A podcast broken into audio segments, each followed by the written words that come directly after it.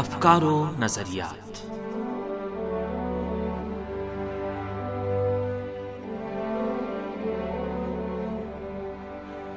عزیز سامعین، پروگرام افکار و نظریات کے ساتھ حاضر خدمت ہیں۔ حسین تقوی کا سلام قبول کیجیے۔ سامعین، ہم نے پچھلے پروگرام میں غاصب اسرائیلی حکومت کی طرف سے بنگلہ دیشی حکومت کے رجحان کی وجوہات کا جائزہ لیا تھا۔ آج کے پروگرام میں بھی ہم بنگلہ دیش اور اسرائیل کے تعلقات میں ہندوستان کے کردار کا جائزہ لے رہے ہیں۔ امید ہے ہمارا آج کا یہ پروگرام بھی آپ سامعین کی توجہ کا باعث بنے گا۔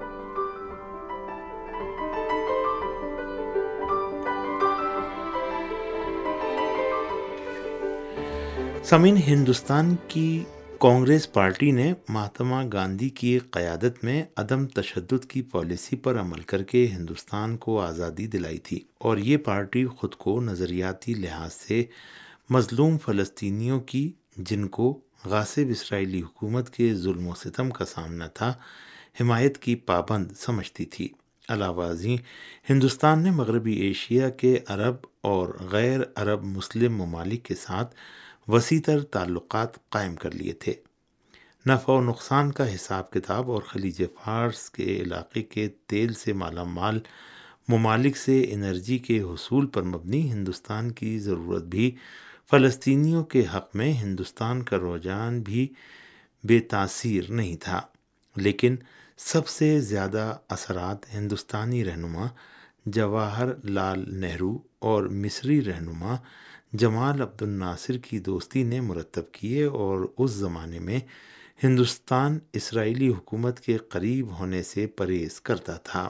ہندوستان، جو کہ ایک بڑا اور بہت زیادہ آبادی والا نیز عالم اسلام اور عرب دنیا سے باہر واقع ملک ہے پریفیری ڈاکٹرائن منصوبے کے دائرے میں غاصب اسرائیلی حکومت کو عربوں کے ہاتھوں محاصرے کیے جانے سے بچا سکتا ہے۔ اسی بنا پر اسرائیل کبھی بھی فلسطین کی حمایت پر مبنی ہندوستان کی پالیسی سے مایوس نہیں ہوا، بلکہ وہ ہمیشہ ہندوستان کے ساتھ تعلقات برقرار کرنے کے لیے مناسب موقع کے انتظار میں رہا۔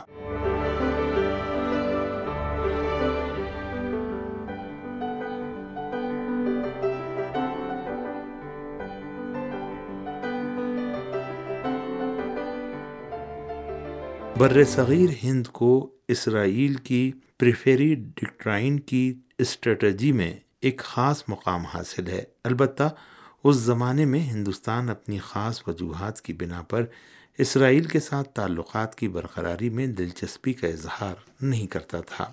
تنظیم آزادی فلسطین پی ایل او میں ایک ساز باز کا گوشہ پیدا کرنے کے بعد موقع مل گیا اور نام نہاد امن مذاکرات کا انتظام ہو گیا۔ حقیقت عمر یہ ہے کہ پی ایل او اور غاصب اسرائیلی حکومت کے درمیان ساز باز مذاکرات سے ہندوستان اور اسرائیل کے تعلقات کی نسبت ذہنی پریشانیاں ختم ہو گئیں اور ہندوستانی رہنماؤں نے اسرائیلی حکومت کے ساتھ تعلقات کی برقراری میں اپنی دلچسپی کا کھلے عام اظہار کر دیا۔ البتہ ابھی نفع و نقصان کا حساب کتاب باقی تھا۔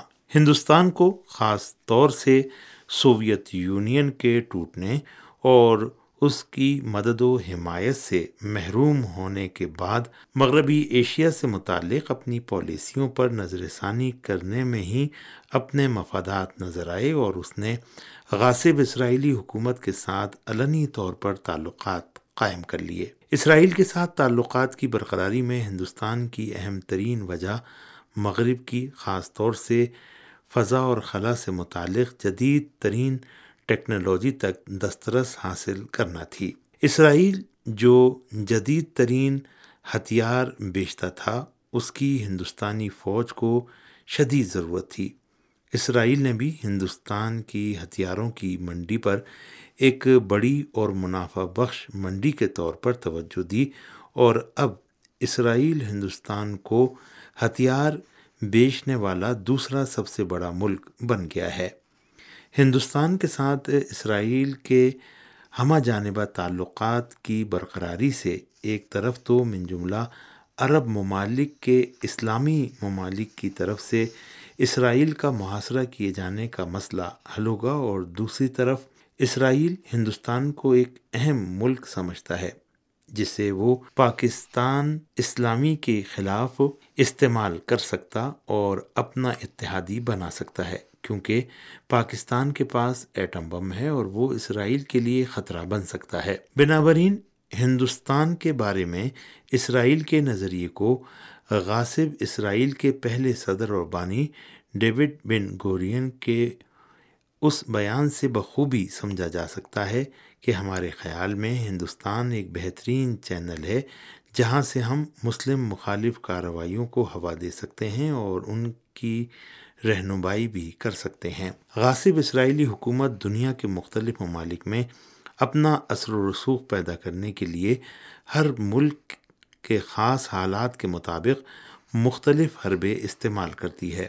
پہلا حربہ ایسے ممالک میں اثر و رسوخ پیدا کرنا جن کے ساتھ اسرائیل کے براہ راست تعلقات ہیں، امریکہ اور یورپی ممالک کی طرح۔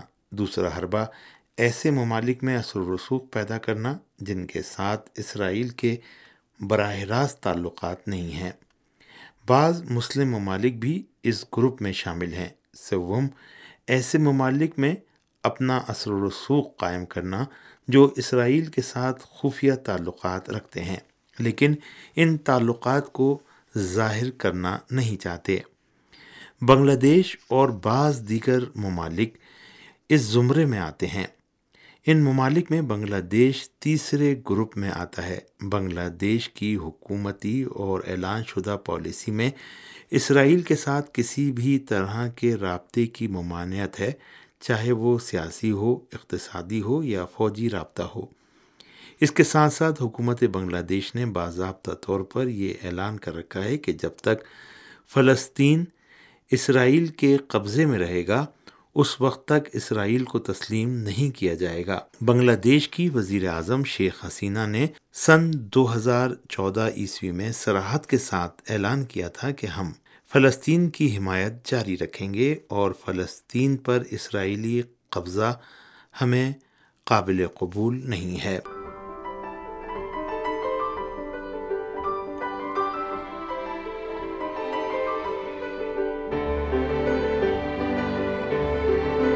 ہندوستان دنیا کا ایک اہم ترین ملک ہے اور غاصب اسرائیلی حکومت کے اعلیٰ عہدیداروں کے نزدیک پریفری ڈکٹرائن کی اسٹریٹجی کے دائرے میں اس کو ایک خاص مقام حاصل ہے۔ بی جے پی کے اقتدار میں آنے سے پہلے بھی ہندوستان اور اسرائیل کے مابین خفیہ تعلقات کے آثار موجود تھے۔ سن انیس سو بیانوے سے کہ جب ہندوستان اور اسرائیل کے تعلقات کا سرکاری طور پر اعلان کیا گیا تھا۔ ایسا لگتا ہے کہ اسرائیلی سیکیورٹی اداروں کے ہاتھ بنگلہ دیش میں اپنا اثر و رسوخ پیدا کرنے کے لیے ہندوستان کو ایک چینل کے طور پر استعمال کرنے کا مناسب موقع لگ گیا ہے۔ اس سلسلے میں اسرائیلی سیکیورٹی اداروں کی مدد کرنے والی چیز بنگلہ دیش اور میانمار کے ساتھ ہندوستان کی مشترکہ سرحد کے متوازی ایک یہودی اقلیت کا وجود ہے۔ ہندوستان میں اسی ہزار افراد پر مشتمل ایک یہودی اقلیت رہتی ہے۔ یہ اقلیت واضح طور پر ہندوستان کے تین جغرافیائی علاقوں میں رہتی ہے۔ ایک علاقہ جنوبی ہندوستان میں سری لنکا کی سرحد کے قریب واقع ہے۔ دوسرا علاقہ ممبئی کا علاقہ ہے اور تیسرا علاقہ ہندوستان کے شمال مشرق میں بنگلہ دیش اور میانمار کی سرحد پر واقع ہے۔ باثر ہندوستانی نژاد یہودیوں کی ایک تعداد اسرائیل مہاجرت کر چکی ہے، لیکن ان لوگوں نے ہندوستان میں اپنے رشتہ داروں سے رابطہ بحال کر رکھا ہے۔ موساد اور آمان سمیت اسرائیل کے خفیہ ادارے جو دیگر ممالک، خاص طور سے عالم اسلام میں اسرائیل کی اثر و رسوخ پیدا کرنے کی پالیسی پر عمل کرتے ہیں، مختلف ممالک کے سیاسی گروپوں، حکومتوں اور ذرائع ابلاغ میں اثر و رسوخ پیدا کرنے کی غرض سے ان ممالک کی یہودی اقلیت کو بہت خفیہ اور پیچیدہ طریقے سے استعمال کرتے ہیں۔ ہندوستان کے علاقے مغربی بنگال میں رہنے والی یہودی اقلیت پر کئی سال سے اسرائیلی خفیہ ایجنسی موساد کی توجہ ہے اور یہ ایجنسی بنگلہ دیش میں اثر و رسوخ کے لیے اس اقلیت کو استعمال کرتی ہے۔ جنوبی ایشیا کے امور کے ایرانی محقق حسام الدین حجت زادے کہتے ہیں کہ ایسے ثبوت و شواہد پائے جاتے ہیں کہ سیاسی اور تاریخی وجوہات کی بنا پر ہندوستان میں سیکولر پارٹی کانگریس کے رہنماؤں کے مقابلے میں شدت پسندانہ نظریات کے حامل سابق اور موجودہ وزرائے اعظم اٹل بہاری واجپئی اور نریندر مودی مغرب اور غاصب اسرائیل کے ساتھ قریبی تعلقات برقرار کرنے کے زیادہ حامی رہے ہیں۔ جولائی دو ہزار سترہ میں ہندوستان کے وزیر اعظم نریندر مودی کے مقبوضہ فلسطین کے دورے کے موقع پر غاصب اسرائیل کے اس وقت کے وزیر اعظم بن یامن نتنیاہو نے ایک نقطے کی طرف اشارہ کیا تھا، جس سے اسرائیل اور ہندوستان کے خفیہ اہداف کا ایک حصہ عیاں ہو جاتا ہے۔ نتنیاہو نے اپنے ہندوستانی ہم منصب سے کہا تھا کہ ہمیں ہندوستان سے عشق ہے۔ ہماری نظر میں آپ کی ثقافت اور جمہوریت قابل تعریف ہے۔ ہم ستر سال سے آپ کے منتظر تھے۔ علاوہ ازیں، ہندوستان میں اسی ہزار افراد پر مشتمل ایک یہودی اقلیت اور اسرائیل میں ایک ہندوستانی نژاد چھوٹی سی اقلیت کا وجود سہونیوں اور شدت پسند ہندوؤں کے لیے اپنے تعلقات میں وسعت کا ایک اچھا بہانہ ہے۔